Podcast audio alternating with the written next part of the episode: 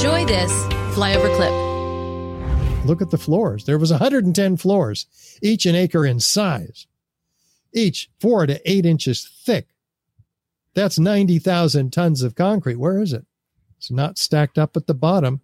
In a real gravitational collapse, we see pancakes on the right. Yeah, you think they'd be Oh, on top yeah. of each other, and they would all still kind of be there, smushing down, creating the would be- weight for it to continue. Exactly. But we don't see that. I mean, look at the pile on the left.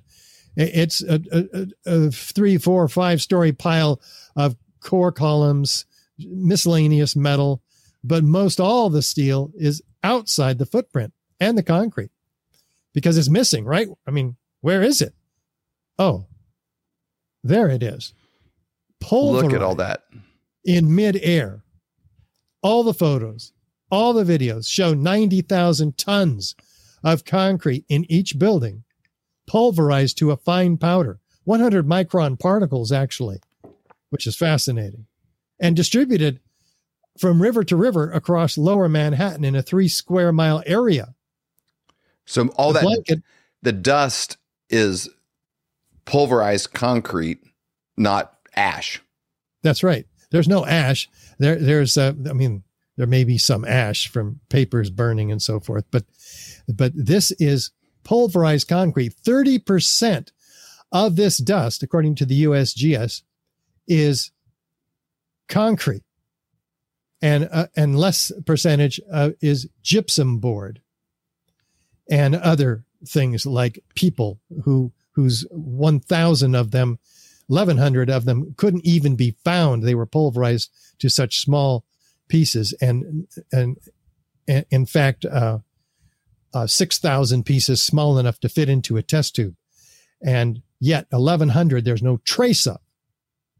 So that's how incredibly explosive this event was. It makes it even more amazing that they were able to find one of the hijackers' passports in that Yeah.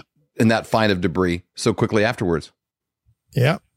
And uh, by the way if 90000 tons of concrete is pulverized and spread over three square miles how is it available to crush the building?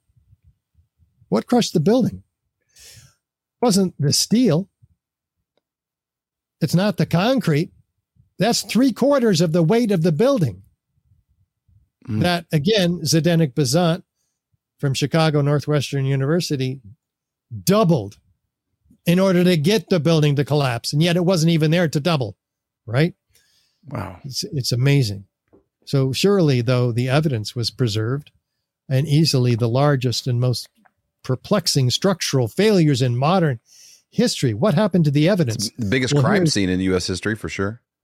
Oh yeah, and yet here is structural engineer Abulhazen Astani Azel, who had a foundation, National Science Foundation grant to study the steel. Here he is complaining about what happened to the steel. After 9-11, we realized that Port Authority of New York and New Jersey has sent all the steel that we need to study. That's why I'm here to study steel. Has sent all the steel to recycling plant to go to China for recycling. For what? For 15 cents a pound. Just nothing. And all the evidence of steel went to melting pot. All the evidence of the steel went to the melting pot to China for recycling, starting just two weeks after 9 11. Put on barges like this 400 truckloads a day. And prompting Bill Manning, editor in chief of Fire Engineering magazine, to cry out crucial evidence that could answer many questions is on the slow boat to China, showing the value the astounding ignorance of government officials to the value of a thorough scientific investigation. The destruction and removal of evidence must stop immediately, but it didn't. Are you having a hard time sleeping at night, thinking, what am I going to do about my finances? You know, times are really changing. They're changing fast. Let me give you a quick example of how in 1920, if you had a $20 bill and one ounce of gold, you could go into any men's clothing store and buy an entire suit. You could buy Wow. the, the jacket, the shirt, the belt, shoes, the whole bit.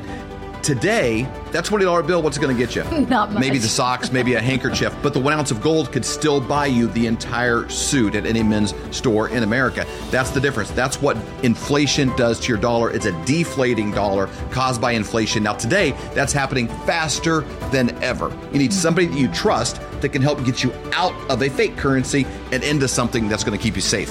And we know a guy that has two PhDs by the name of Dr. Dr. Kirk Elliott. We have known him for over 25 years, and he's someone we completely trust. You need somebody that you can get a hold of, somebody that's going to be there for you to get back out of it, and then maybe back into the stock market, maybe back into something else when things settle down. But right now is not that time. You need somebody that you trust and somebody you can call and make those worries go away. That's exactly right. So you can go to flyovergold.com, fill out your information for your free consultation, or you can call 720 605 3900. Do it today. You'll be glad you did.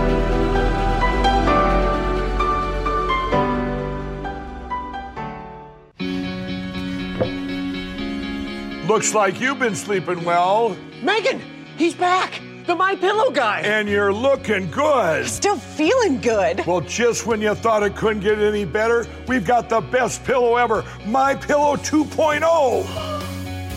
When I invented My Pillow, it had everything you'd ever want in a pillow. Well, now there's new technology that makes it even better. My Pillow 2.0 has my patented fill combined with a cooling fabric with temperature regulating thread. My Pillow 2.0 is truly the next generation of My Pillow. The best sleep just got even better. Whether you have a My Pillow or not, you need to get the brand new My Pillow 2.0. Call or go to mypillow.com now. Use your promo code, and for a limited time, when you buy one, you'll get a second one absolutely free. You're sleeping even better. And cooler, too. And you're looking good. Feeling good. I knew you would. Visit mypillow.com. For more great content, go to flyoverconservatives.com.